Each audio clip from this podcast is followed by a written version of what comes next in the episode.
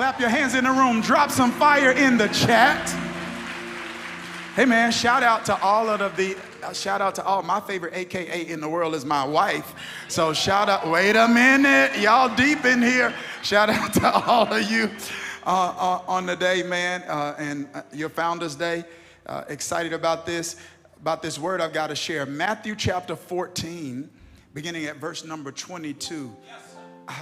11:30. How y'all feeling, y'all? Okay, I kind of y'all kind of in today. So y'all y'all y'all feel like talking back to, to the pastor today? Okay, Matthew chapter number 14, beginning at verse number 22. Hey, let me say this real quick also. I'm wearing this pin today, and there are probably about four or five guys in the room who are wearing a pin like this. This is a pin that's got our men's ministry emblem on it, Made Men. And uh, it's based on this whole idea of males are born, men are made. And when we say men, we are referring to man as God intended him to be, not as people want him to be, not as culture. I, are y'all following me? Trains him to be. Uh, I believe that none of the root problems that exist in our communities can be addressed at the root without the proper discipleship of men.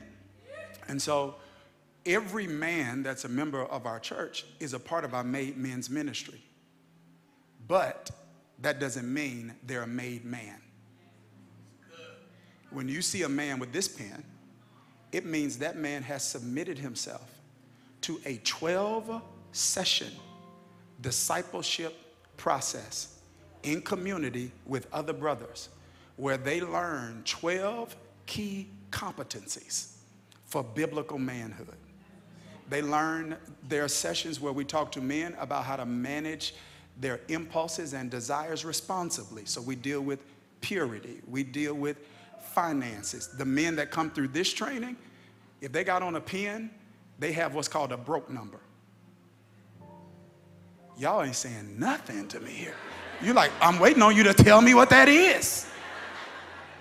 What does it mean? It means that they've developed a they developed a fine, they understand the importance of developing skills and mastery that increase your income and then managing it in such a way where there's a number you set where you see that number is broke. Therefore, when your finances get to that number, you behave like you broke. That way, you at least remove the stress of ever being real broke because you got a fake broke that you treat like a real broke. Does that make sense? Yeah. So we don't want, we, we, we, don't, we, we don't believe money fixes all of your problems, but we want to let money fix the problems money can fix. And so we teach not just giving, but we teach uh, financial responsibility, especially if you lead a family. Because if you lead a family, your wife and children are either, watch this, they are either blessed or cursed by your financial decisions. Is this, this all right? Is it too early for us to be? Yeah, this, did you hear what I just said? They're either blessed or burdened. They will either benefit from or suffer from decisions you make with money. And so we, um, we earn these. These are not given. These are earned, and uh, we're going to be rolling this out again soon. We had over 500 men start, 327 the last time we did this finished. Come on, church. 327 finish. 12 sessions, you only get one mulligan. That means you can only miss one. And 327 men made that commitment. They're better for their families, better for the community, better for the church. Amen? Amen. Amen. All right. So, Matthew chapter number uh, 14, verse number 22. Um, it says, immediately Jesus made the disciples get into the boat and go ahead of him to the other side while he dismissed the crowd. After he dismissed them, he went up on a mountainside by himself to pray. And later that night, he was there alone. And the boat was already a considerable distance from land, buffeted by the waves because the wind was against it. And shortly before dawn, Jesus went out to them, wait a minute, walking on the lake. Okay, I'm gonna read, I think, I think we missed it. Let me read this again. I was reading too fast. Verse 23 says, after he dismissed them, he went up on a mountainside by himself to what? Come on, this 11:30. Come on, this this don't even sound. This sound like that that 7:30. We don't even have a 7:30. I said he went up to the mountainside by himself to what? Okay, so later that night, he was there alone, and the boat was already a considerable distance from land, buffeted by the waves because the wind was against it. And then, shortly before dawn, Jesus went out to them walking on a lake.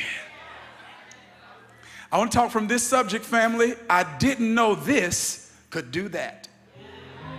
Clap your hands if you're ready for God's word, everybody. I didn't know this could do that. On the day, I want to continue our series of sermons that we've entitled Cheat Code. And for the purpose of today's preaching presentation, I want to give you a working definition of what I mean when I say cheat code. Um, a cheat code, ladies and gentlemen, can be defined as this it's a practice that you engage in in private this is not going to be on the screens. I just got this on my way to church today. Here it is. Uh, it is. it is. It is a practice you engage in privately that improves your results publicly. Come on. It is a practice you engage in privately that improves your results publicly. It's something you do that people can't see that creates the outcomes they can see. It's, it's, it's something you do, listen to me, that people don't know about. That produces and creates the things that they do know about. It's a cheat code. And the cheat code, ladies and gentlemen, for the Christian, we told you this last week, is prayer and we gave you a working definition of prayer. We said prayer is oral, mental, or written communication with God the Father in the name of Jesus the Son with the assistance of the Holy Spirit. I'm directing my prayers to the, to the person Jesus directed his prayers to, the Father. But I am bringing my prayers in the name of my high priest, who is Jesus. Because when I use his name, when I name drop his name, it is the equivalent of Jesus going to the Father saying, Do it for me. Did you hear what I just said? But I do it with the assistance of the Holy Spirit. And this is not just the Holy Spirit praying through us with an unintelligible tongue, glossolalia. That's, that's, it's not that only. It is also the Holy Spirit prompting us in terms of what we need to pray for in our understanding. It is, it is the Holy Spirit saying, You know not how to pray as you ought. There are some things, he said, Come on, there are some things you don't know to ask for because you don't know they need to be asked for.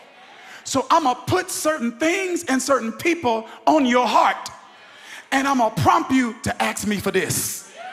And God never asks you to ask Him for something he don't want to do. I'm going to say that again 11:30. I said God never asks you to ask him for something he doesn't want to do. And I want to know am I talking to anybody that is audacious enough to say God, you don't have to tell me twice. If you tell me to ask, I'm, as a matter of fact, you have to tell me to stop asking. Because you told me, ask and it shall be given. Seek and ye shall find. Knock and the door shall be open. You told me I have not because I ask not. So my asking is my business. Your will is your business. So I'm going to ask you for whatever I want and I'm going to let you determine whether or not it's in your will. Because if I don't have it, it will not be because I didn't ask for it. If I don't have it, it will be because it was not your will for me. I'm asking because I not only come here, I not only trust your yeses. Where's my 1130? I'm asking because I'm trusting your no's. Because your no is never rejection. Your no is protection, and your no is redirection. I know we've learned how to praise God for the yeses. I'm looking for a remnant in the 1130 today that will look back over your life and say, Let me praise Him for the no's. Let me praise Him for the stuff that I thought I wanted, and now I look back at it and say, I'm so glad you did not answer that prayer. I'm so glad.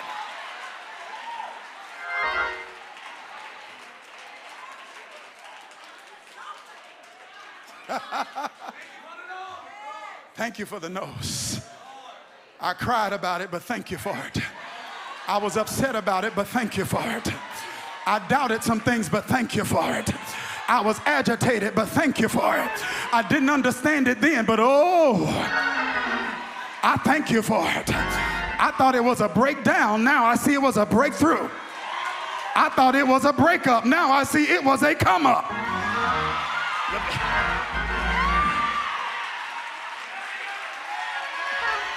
Somebody thank him for the no's.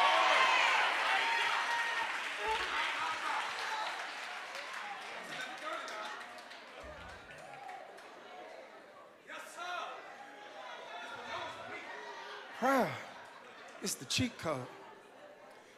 It's based on the revelation that God, there will not be some intervention without invitation. That God is the ultimate expression of a gentleman. He's a, he's a shepherd. He will not force himself where he is uninvited. He won't even force salvation on people. He said, I died to give it to you, but I will not force it on you. This is, this is why eternal life, you know, people talk about eternal life and eternal differentiation, meaning there's life after this life, and then people have two different eternal experiences. That's eternal differentiation. God's like, why would I force somebody to be with me eternally when they don't want to be with me temporarily? He said, I'm just giving them what they want. I gave you the right to choose. So he says, there are some areas I won't come into unless I'm invited. Behold, I stand at the door and knock. If any man open, I will come in and sup with him and he with me. So prayer is an invitation for God's intervention in your situation. Prayer is an acknowledgement of your own limitations. it, it, it is when you say, God, I need you to put your super on my natural. I'm gonna do the natural. I need your super. I need you to put your grace on my grind. I'm a grind, but a grind alone won't open the door. I need favor. I need you to put my name on somebody's heart. Did you hear what I just said? Yeah, because most doors that open are opened by somebody else who's got access to the doorknob and you need God to put your name. Oh my, let me just pray this over somebody right now. I pray God start putting your name on people's hearts you don't even know. I pray people start having conversations about you in high places, about doors that's getting ready to swing open for you. Let me see who got faith in the room because most people can praise after it happened. I'm trying to see who's got enough faith to praise him before it happened. My name's on somebody's heart. My name's on somebody's heart. My name's on somebody's heart. My haters aren't the only ones talking about me. Gatekeepers are talking about me and getting ready to open doors for me.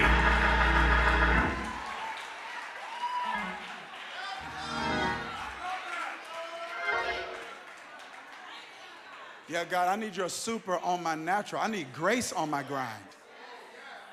If all I do is grind, I'm gonna burn out. I'm gonna spin out. I'm gonna wear down. Yeah, that's a lie. Grinding alone don't get you anywhere, don't, don't, don't get you everywhere God wants you to be. Some things actually require God. You not talking to me. I said there are certain things that require God. Like situations and scenarios that, that it may look like, okay, this is serendipitous or this is coincidental. Like y'all not, y'all don't even understand. I keep telling the, the, the reason we have a location in Atlanta, you it's just, it's too coincidental to be coincidental. I was doing a Saturday evening service in Orlando. And typically, right after that service, I leave and go right to the airport and fly to New Jersey. Pre pandemic, I was doing five services a weekend one in Orlando, four in New Jersey. So I didn't have, I couldn't stand after, stay after and greet. I would have to speak and go to airport, go to New Jersey, get some sleep, and speak the next day. This one day, I just happened, which is rare, not to be long-winded. My God, be long-winded today, Ah, Chloe. And so I finished preaching early. So I had enough time just to kind of hang out and greet the people, which never happens. And this woman walks up to me and says to me, You should put a church in Orlando, uh, in Atlanta. I say, uh, Atlanta don't need me. No, let me tell my story. I'm telling my story. Yeah, I'm telling my story. It's like, no, sir. I was like, Atlanta doesn't need me. Atlanta's got that imposter syndrome said Atlanta's got amazing churches and, and they don't need me. And uh, she was like, well, can I talk to you for a minute? And I looked at her, I said, okay, now she's straight, you know. She said, because some people, they get you, they, they get you. they gonna talk to you about 30 minutes, right? They about to tell a whole testimony. So it's like, I do have to get to the airport. And so I said, okay, hey, let me just finish greeting people and I'll get back to you. Long story short, guys, uh, I, she starts telling me her story. And um, I'm listening to the story, and something starts pricking my heart. And uh, I got in the car, and we on the way to the airport. Doug's driving me. It could, I couldn't, I couldn't shake it. Doug's driving me to the airport. Jovita sitting in the back. I said, guys, I just need to make sure this not God. Do y'all hear what I said? This wasn't strategic, it wasn't mapped out. We knew analytics, but we still didn't feel like we needed to be here. And literally, I said, let me make sure that's not God. I said, let's pick a Sunday where the Falcons have a bye. And let's do a six o'clock service. Let's call it change night. We tried to find a building that sat about 300 people. We could not find one the only thing we could find was the epicenter. Now I'm mad. I'm busy. I'm already speaking five times a weekend. And now I'm getting ready to go out here and be embarrassed. I don't even know that many people in Atlanta. And I know these people in Atlanta don't know me. But now I'm stuck because I don't put this out here. And this the only venue that y'all not talking to me. This is the only venue that will hold us. And what y'all don't know about the lady that came to me is this. What happened was this lady was going through some things in her life. She went to Orlando to get a break. She fell asleep with the TV on. She woke up one day, I was preaching on the TV. Cuz we were on we were on TV every morning in Orlando. She had never heard of me. So she just, I didn't know her, so she just randomly picked a Saturday to come to Orlando. I randomly was there. I randomly stayed after. She randomly had the courage to have a conversation. I randomly did a change night. Y'all randomly pulled up, and we randomly here right now. There is no vision board. There's no strategic plan. There is no hustle that can get you there. Sometimes God's just got to put you in the right place at the right time. And I'm praying that God does some prophetic positioning and puts you in the right place at the right time.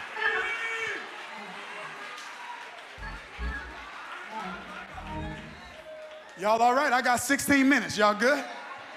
Prayer puts his super on your natural, his grace on your grind. You need grace for the grind, his help on your hustle. Prayer. And as, as I was preparing for this presentation, uh, I was having this conversation with my mom last week, and I started reflecting on an experience that I had that I felt like would help properly position uh, this conversation I want to have with you today she was talking about some stuff with her back, and I was like, yeah, I started experiencing that too. And I, and I remember when, I told this story before, I remember when I was having some trouble with my back years ago, and I went and I got it checked out, and I saw all sorts of people, and they checked it out. Uh, and uh, when, they, when I came back and they were kind of giving me the, the, the, the, the prognosis and things of that nature, one of the things this exercise physiologist gave me, she gave me this binder, and this binder had these exercises that she wanted me to do. And uh, she's like, these are gonna help your back. So I'm flipping through it when I'm in the room with her, and I say, hey, I think this might be a mistake. I said, this might be somebody else's. There's something wrong with my back. I say, all these exercises are for people's abs. I, I, know I might need a little help there, but that's not it. I need like, but that's not why I came. I came because my back. And so she, she, was my, she was my kind of person because I like straight shooters. I don't like trying to figure out where you are, and what you mean. Tell me what it is, right? Be tiptoeing around the tulips. I need to know. So uh, tell me what it is. And she was a straight shooter. She said, Dharius, no, no, it's not a mistake. That's yours. And she said, Dharius, your back is hurting because your core is weak.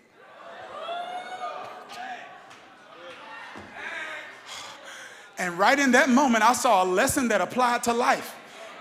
That sometimes the place you have pain is not the problem. Sometimes there's pain in one area because there's weakness in another area. And if you strengthen the weakness, you can address the pain. Am I making sense? She's like, if you get your core strong, it's going to take some of this pressure off of your back. So you can keep popping pain pills to deal with your back. You can keep laying on the floor to deal with your back, or you can strengthen your core. Listen to me. And what the core is to your body, spirituality is to your life. Sometimes the areas we have pain in is not the problem. Sometimes our emotions are hurting because our core is weak. Uh, am I making sense? Come on. Sometimes our relationships are hurting because our core is weak. Sometimes our focus is waning because our core is weak. Sometimes our habits are getting the best of us because our core is weak. And I want a strong core. And I want you to know that God gives us a strategy to strengthen the core. How many want to know what it is? Want to wave at me. You want to know what it is? Wave at me in the chat. Change global. Okay, uh, here it is. Here it is. Here it is. In 1 Timothy chapter number 4, verse number 7. All right, now before I say this, this is called 1 Timothy. So this book, this is this book of the Bible is actually a letter that's written to Timothy. It's not by Timothy, it's written to Timothy by Paul. All right. We don't do a lot of talking to each other because we kind of, you know, we don't do a lot of that here. But just tell your neighbor you need a Paul in your life. Tell them that. Everybody need a Paul in your life. What, what am I saying? I'm saying we need some well-rounded friends. Paul is a person that has what, what Alan Hirsch calls apostolic gifting. Y'all hear what I'm saying? In Ephesians 4, some people call this fivefold ministry. Some people have made it into offices, and I'm not mad at that, but that's not what Paul was saying here. Paul said when God ascended, he, watch this, he, he led captivity captive. Captivity got me, God got it. Oh, when he ascended, he led captivity captive. Captivity is what's got you and me, but God's got it. That's why Isaiah can say, It is I who formed the blacksmith, who forged the weapon that will be used against you. Therefore, no weapon. Did y'all hear what I just said? No weapon formed against you shall prosper because I made whoever is making the weapon to use against you. so this is this is like so he says and, and he gave gifts unto men and he gave some to be apostles, some to be prophets, some to be evangelists, some to be pastors, some to be teachers, right? And so people who, who be called cessationists would say, hey, hey, the first two ceased with the New Testament church. So I don't even know how they reconcile that. So why did two of them cease and then the other three didn't cease? It doesn't make sense to me. Now, there is a distinctive role that the original, y'all not bored, are you? I'm going somewhere. There's a distinctive role that the original apostles played. That's called Big A. There's only 12 of those. And so anybody that claims to be a Big A is confused. They may be well meaning and well intended. I'm an apostle. Big A, they because there are no big A's. There are only the original big A's, right? But then there are little A's. Those are people who are not even, may, may not even be called to preach because it's not an office, it's a gift. And so there are people who may have the giftings now, watch this, giftings that are expressed in a number of different ways. Am I making sense? Okay, so you, I, I, want you to catch this now. I want you to catch this. So Paul said he gave these gifts unto men. So he gave these gifts to men and then gives these gifts to men and women as gifts to the body. And so some people have apostolic gifting, and some people have prophetic gifting, and some people have evangelistic gifting, and some people have pastoral, which is really, Hirsch calls it apes, which is shepherding gifting. And some people have teaching gifting. And every leader, come on now, every leader, every person is gonna have leanings in one direction. So my gifting is apostolic gifting. And that is a person who has the calling, the gifting, the personality type, and the skill set and the passion to realign the church with the foundation that was established with the big A. The big A laid the foundation. The little a is obsessed with the church returning to that foundation. The little a is obsessed with unlocking the potential on the inside of people. He is a destiny unleasher, he or she is a catalytic gift. Now, I have that gifting, but I sit in the office of a pastor. But pastoral gifting isn't my highest gift. Because it's a gift, you can be a missionary have a pastoral gift. You can be a nurse. I can tell nurses who have pastoral giftedness by how they treat their patients. They go the extra mile. They're intuitive. They, they care. So, so, so we have relegated these gifts to the church.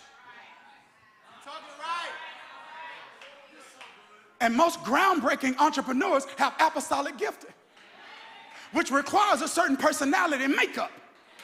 Because you can't be that and be caught up on what people think. Did you hear what I just said? I'm it is a risk taker. It is an innovator. It is entrepreneurial. It is a person that's going to look you in your eye and say, when you get in a ditch, I'm not coming in there to hug you. Call the pastor to hug you. I'm coming in with a shovel. When you call me, I'm coming to get you out. Did you hear what I just said? And most people in pits want people that'll hug them. But you need some Pauls in your life who will say, I ain't coming here to hug you because you need more than a hug in this pit.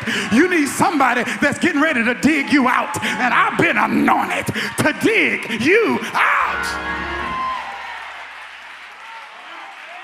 You need a Paul in your life You need some Paul like friends who will look at you and say, What you doing? All these gifts in you, what you doing? See, y'all not talking to me. Why you still broke? Why you still sad? Why you you need people that'll look at you and say, Why you dating her? Why you dating him? You need some Pauls.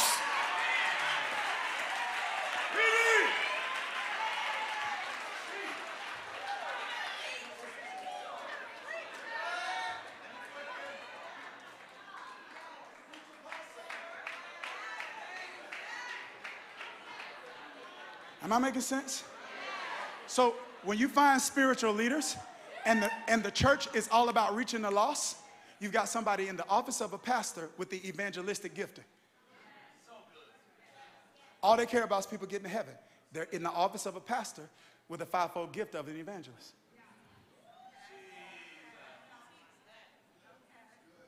It's the calling, right? Now, you, we need some Pauls in our life because Paul here is mentoring Timothy. And, and, I love the way he handles him, Tario. He loves, he's, he's, he's, he's, he's not without empathy. He's not without emotion. He has the heart of a spiritual father. And he says, Now listen, he says this to Timothy. This is a strategy. Y'all all right? I got six minutes. Y'all good? Here's a strategy for getting strong spiritually, for strengthening your core. He says, But reject profane and old wives' fables. I don't even have time to deal with that. He said, them little cute nursery, nursery rhymes and stories people telling you. He says, reject that. And he says, exercise yourself toward godliness. That word exercise is a word gymnasio, from which we get the word gymnasium. He's saying, Timothy, the way you're going to become godly is by exercising. There are exercises that get you strong physically, and there are also exercises that get you strong spiritually. Now, can we go deeper here? Last week, y'all gave me permission. You said, Pastor, we can go back to running in February. You said, we're going to learn this month. That's what you told me, right? You gave me permission to walk you through this. So listen to me, family. Listen to me. Listen to me. Coming to the gym is not working out. Let me drink some water. Uh,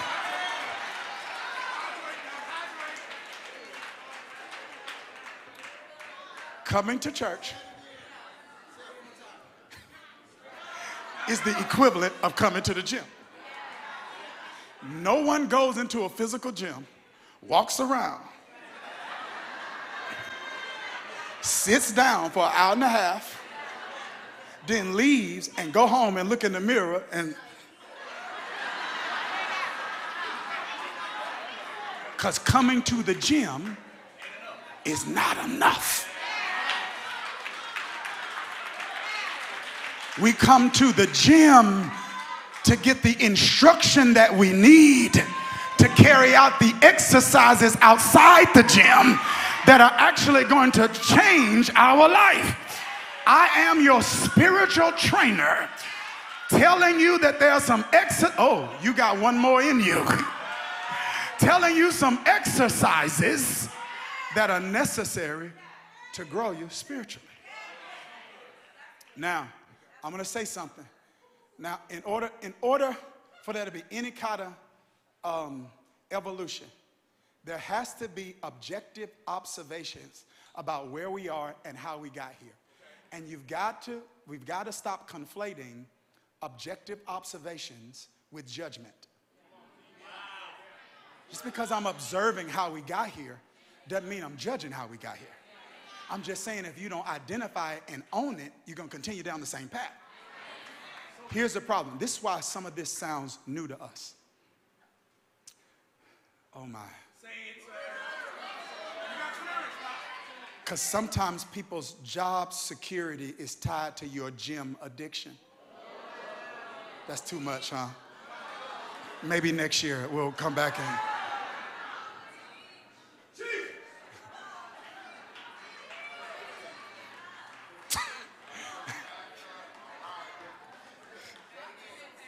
Am I saying coming to the gym is not important? No, you need to come to church every week. Right? Because because here, here you're getting the instruction that you need to apply outside of here. So I'm not saying you don't need the gym. I'm saying don't confuse the gym with working out. And I'm saying that very often, oh my gosh, very often this is not something that, that we've heard. Shoot.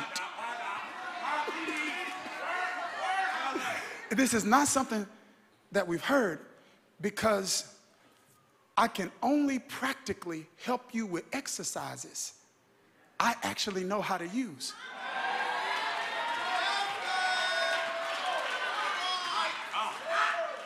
Did you hear what I just said? And what happens is sometimes we gauge how somebody is exercising off stage by how well they do on stage when the size of a person's gift has nothing to do with the size of their actual spirituality. Am I making sense? Is this too much for a Sunday morning? Y'all all right?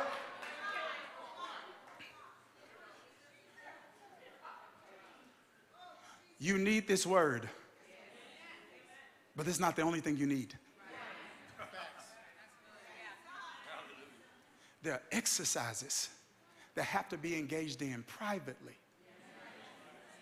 And I'm telling you, when you engage in those exercises privately, you get more out of corporate worship publicly.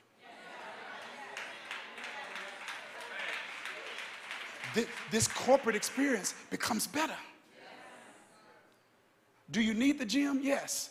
Because some people that's looking for an excuse not to come to church will take what I said out of context and say, it ain't about the gym, it's about the workout. No. That's Leviathan, a twisting spirit that takes, it's, it's the spirit of the serpent in the garden who took God's word and twisted it to try to get people to feel okay about doing something that was self sabotaging. I'm out of time. Here it is. Listen to me. Listen to me, y'all. There are exercises. And one of these exercises is prayer. But watch this. When the lady gave me the exercises, she, she, she didn't just give me the exercises. The exercises had how many of them I should do it had how frequent I should do them. Because I couldn't do the exercises inconsistently and expect consistent results. Are y'all hearing what I'm saying? She gave me some structure to my workout. And I took the structure and I got some results. And all of a sudden, as my core got stronger, the pain in my back got weaker. Some stuff automatically gets better when we get better spiritually. All right. So here's an example of this. Y'all tired. Here, here, here's an example of this in practice. An example of this is in our foundational text with Jesus. And I'll wrap up here. The Bible is clear. He's just finished performing the miracle with the two fish and the five loaves of bread. And the profundity of this miracle is not in the miracle itself, it's in the message that the miracle sends. What's powerful about miracles are not miracles, it's messages. When God does a miracle, God does something. But God does more than does something when He does a miracle, He says something. When He performs a miracle, He did it. Uh, but the message he sends is, I can do it. It's one thing to know he did, it's another thing to know he can. Hiya. Did you hear what I just said? It's one thing to know he did, it's another thing to know that he can. He performs this miracle with the two fish and the five loaves of bread. And the Bible says immediately he makes his disciples get in the boat and say, Y'all go over to the other side. He said, In order for me to help you later, I got to put some distance between us now. I, I can't take care of you if I don't take care of me. I got a responsibility to give you the best version of me. And in order to do that, I got to make some decisions you don't understand. You're probably wondering, do I want to be around you? Because I ain't getting in the boat with you. Y'all not ready. Y'all not ready. Y'all not ready. You want, why you not? They probably in the boat talk, talking amongst each other, not realizing. He's saying, no, no, no, no. In order for me to be the best me that I can be for you, that means sometimes I got to put some distance between me and you. Sometimes I need some time with me and him so I can be okay when it's me and you right? Relational intelligence here, so important. So it says he goes to a mountainside by himself, by himself, by himself. Because spiritual exercises require being okay in solitude. Because It, it requires the ability to be able to sit with you.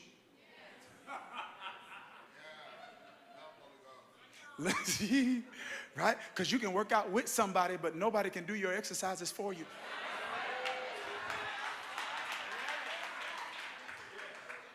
Jesus went up to, alone, to himself to pray. Now, the Bible says the disciples are in a boat. I don't know if they rowed or sailed or what. I know it wasn't a motorboat because motorboats wasn't invented then, but they somehow they rowing, he praying. They sailing, he praying. They sweating, he praying.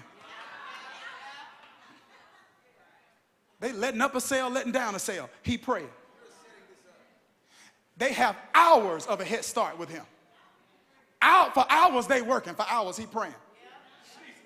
Then in the middle of the night, even though it had a head start of hours, here he come, text says, walking.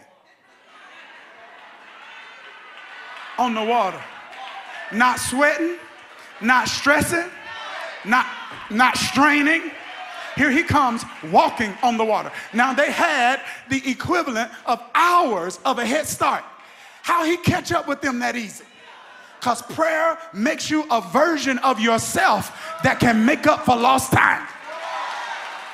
And everybody that feels like you right on schedule, be quiet. But for those of us who made some mistakes and you may feel like other people are ahead of you, this next version of you is getting ready to make up for lost time. You are getting ready to catch up. Just because they are ahead of you doesn't mean they're going to arrive sooner than you. There's a version of you that prayer produces that allows you to get further faster. Oh my God. He's not walking on the ground, he's walking on the water. He's walking on what other people drown in. Some people are confused as to why you're not drowning in despair, drowning in worry, drowning in anger, drowning in doubt. They don't know that prayer has given you the ability to walk on. I feel like having a little church today Tell somebody, walk on it. Walk on it. You stay on top of what it used to be on top. He, watch this, y'all. Watch this. I'm almost done. I promise. He uh, he he he walks, and then the disciples see him. Now at this point, there's a storm, and waves are buffeting against the boat, and they say, "It's a ghost." How can you be mentored by me for three years? and not know what I look like. Maybe it's because God, Billy, don't always look like God in a storm.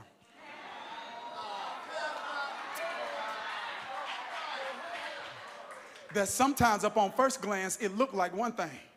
And then when it get closer, you're like, oh, that was God. Did you hear what I just said? Yeah, when it first happened, you like, this is whatever it is. But then as you get, oh no, this was God. Has anybody ever mislabeled some things? And now you look back at that, you say, oh, that was that was God. It just didn't look like you because I was in a storm. So Peter says, Jesus said, It's me. Peter said, If it's you, tell me to come with you on the water. This man had been on water his whole life. He's a fisherman. But he'd never asked to walk on water. He only asked because he got exposed. It's the principle of exposure. Exposure awakens in you an appetite for something. You didn't know was possible until you saw it. But once you see it, you can't unsee it. Once I see that walking on water is possible, you better believe I'm going to learn how to walk on water. Watch this. He says, If it's you, tell me to come to you on the water. Jesus said, Come. Bible says Peter got down out of the boat, walked on water, and came to, toward Jesus. Jesus said, Come. That's all he said, Come. And some people aren't experiencing God's best because they won't go on a come. Come's got to be enough for you. He didn't say, Come and I'm gonna suspend gravity. He didn't say, Come and I'm gonna make the water like a road. All he said is, Come. And you gotta be able to go without having the detail you want. You gotta be able to go without having the specifics you want. You gotta be able to go without having all of the answers. You gotta be able to go wondering about some things that are not clear to you. This, all right.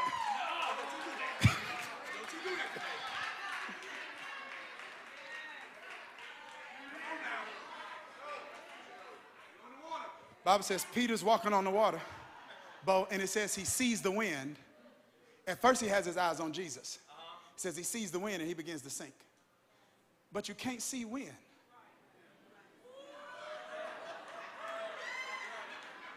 Nobody's ever seen wind. You can only see the impact of wind. He saw the impact of wind. It didn't say he felt it, it said he saw it. So what threw him off wasn't what he felt, it's what he saw. is what he saw happening to the elements that was not happening to him. So he only became, did y'all hear that?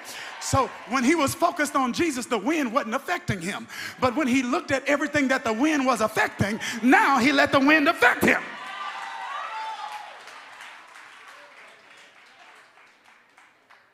But Jesus is walking on the same lake. Peter sees Jesus, as long as his eyes on Jesus, he's straight. He takes his eyes off Jesus, he begins to sink. He never lost vision. This is a word for 2023. He lost focus. As long as his eyes were on Jesus, that's focus. Watch what happens, y'all. Jesus picked him up. So not only Jesus got his weight on top of the water, now he got Peter's weight on top of the water. Walks Peter back to the boat, puts him inside the boat. Now, here's the problem, and this is where I'm going. The problem is this Peter tried to do what Jesus did in public without doing what Jesus did in private. Jesus is like, I'm able to walk on water because I was doing something you didn't see me doing. So you're trying to do what you see me doing without doing what you didn't see me doing. You didn't see me spending all this time in prayer. And that's how I was able to do what you want to do. I'm done, Tario, which is why the disciples asked him in Luke chapter number 11, they're watching him praying in verse 1. They said, Teach us how to pray. These are men who've been praying at least since they were 13. They'll probably memorize prayers, they probably prayed scriptures, they probably sang prayers. But they said, Jesus, we've been doing this a certain way our whole life. But I see you doing this in a way that enables you to do stuff I can't do. Your prayer doing something different for you. Teach me how to do that. Gosh, I ain't got time. And Jesus responds by giving them a structure, a pattern for prayer. We call it the Lord's Prayer. He gives them the pattern. He's telling us to do what I do regularly, you need structure. Whenever you get responsibility without structure, the result of that will be stress.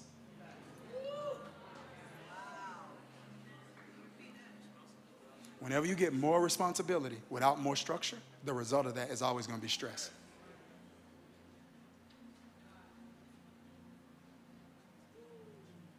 Are you guys here? Yes. You follow me? He gave them a pattern for prayer, a structure. Our Father who art in heaven. He gave them a protocol. And what I want to do today, because I promise you I would do this if you'll give me three minutes. Can I have three minutes? Yes. I want to give you a pattern, a structure for prayer that I use every day that I pray. I read it in a book years ago. The book was called Too Busy Not to Pray.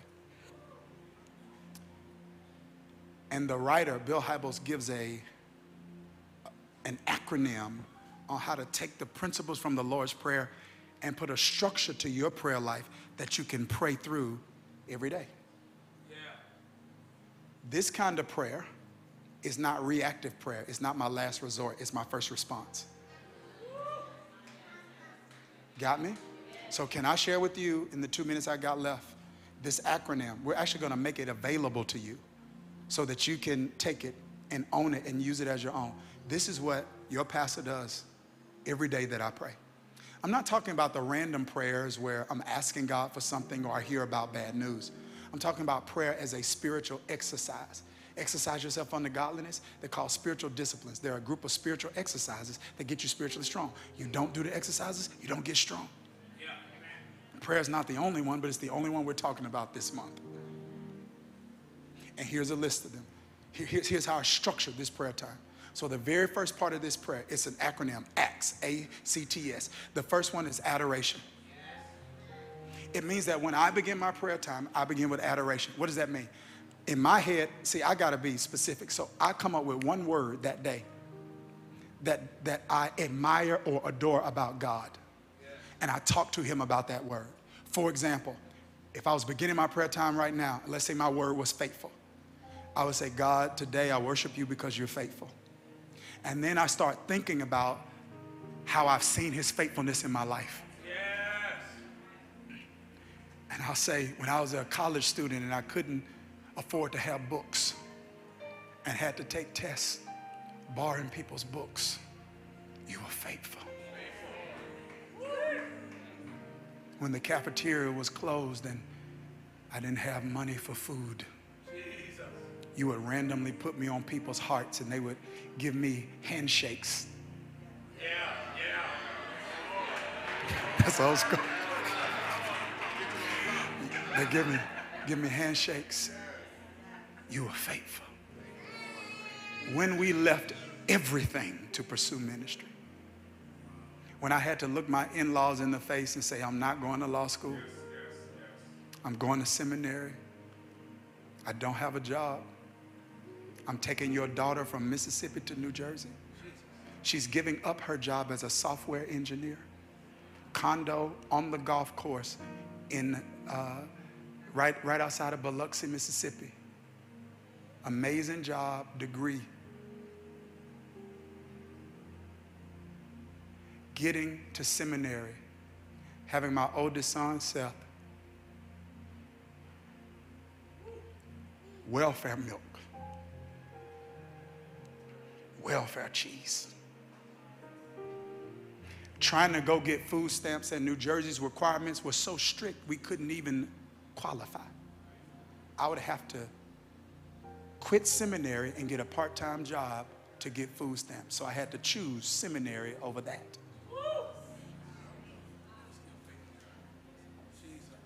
But you put food on the table. Faithful.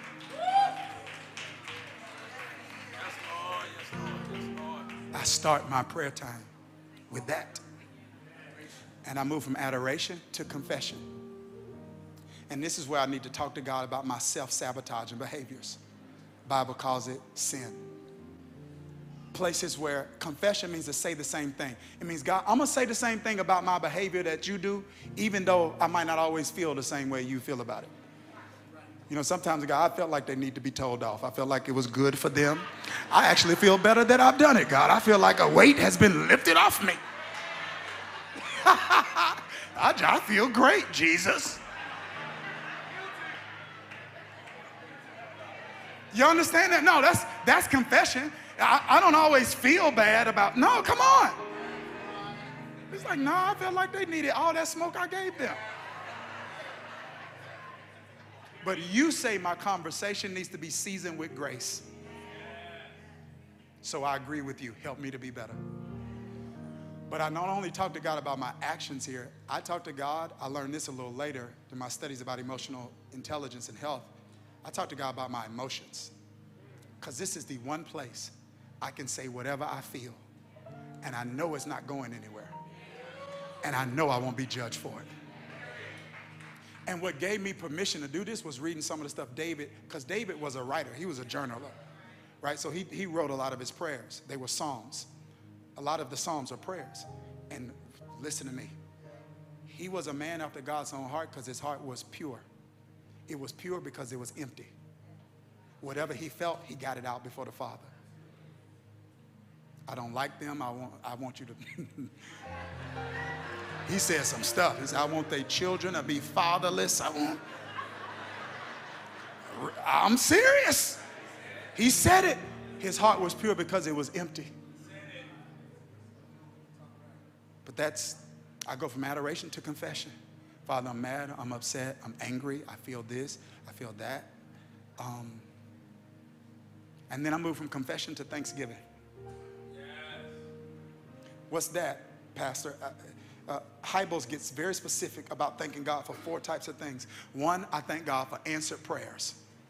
Yes. Stuff I forgot about that He did that I taken for granted.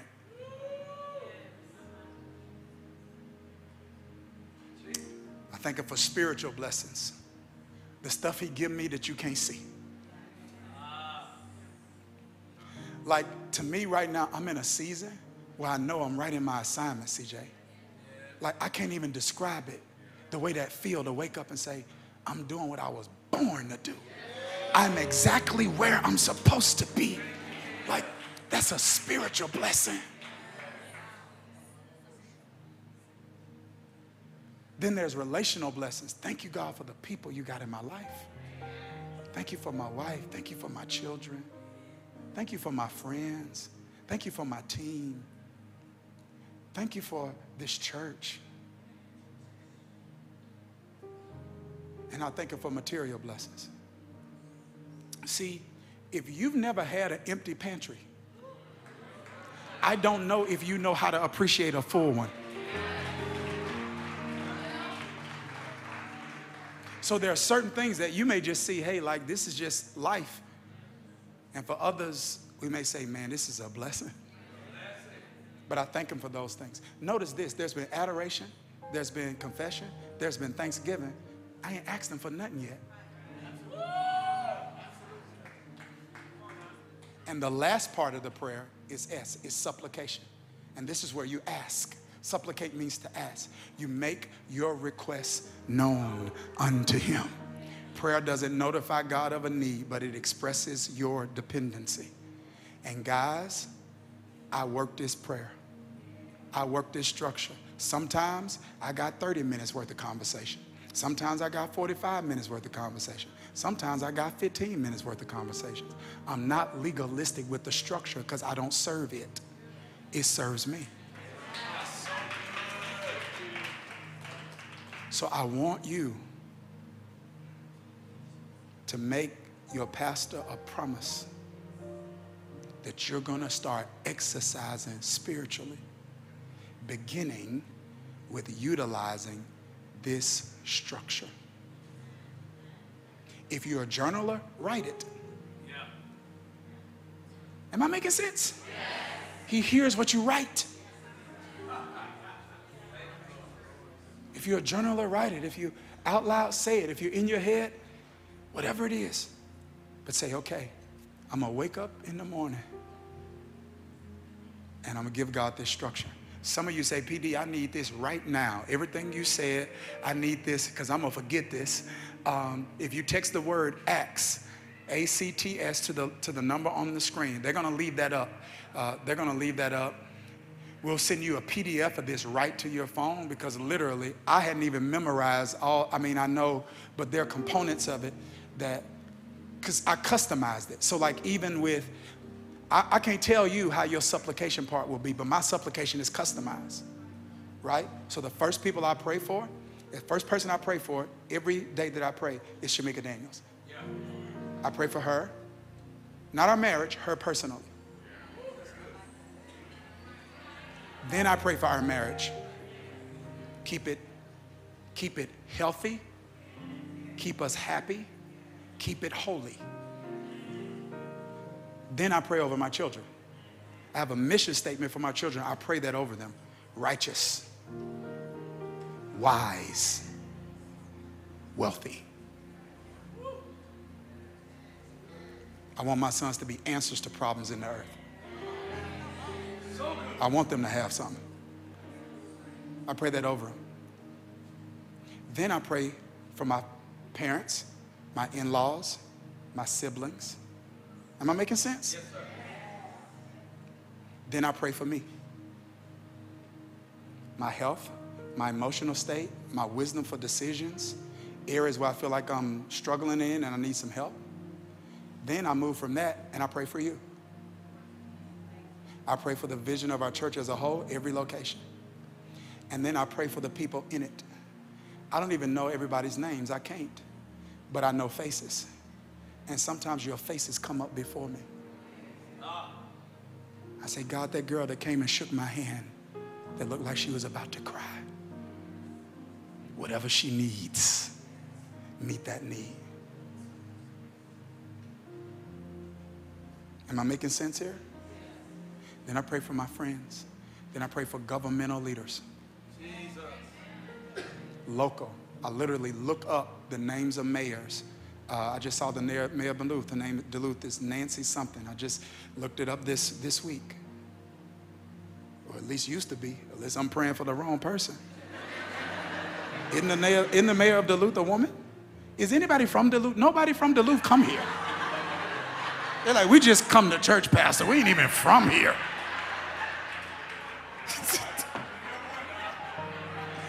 Lord have mercy. One out of a thousand. All right. All right. They say, no, we just come here, Pastor. We don't live here. We just come here. Wherever you at, we at. That's how this works.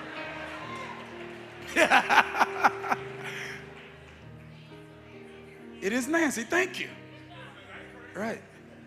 So, so you structure yours the way you need to structure yours. The, the point is, this isn't a rule, it's just a guide that has served me well, and it revolutionized my prayer time. I think it's made me a better person spiritually. And it will for you too. This year will be the best year of your life. It is the best if it's the best year of your life spiritually.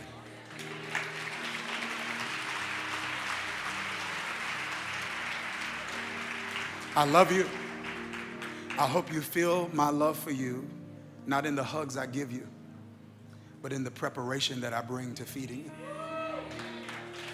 I hope each week, as I stand here, you feel that man loves me because he's laboring over God's word for me. I want the best for you. And if nobody else is praying for you, you got a pastor who is. I want to pray a benediction over you, family. God's final blessing. Until we meet again next week, may He bless you and keep you. May He cause His face of favor to shine upon you. May He be gracious and generous to you. May He protect you. May He provide for you. And above all else, may He give you peace. This is my prayer for your life. In Jesus' name. Woo. Amen. I feel the presence of God. Somebody give him praise.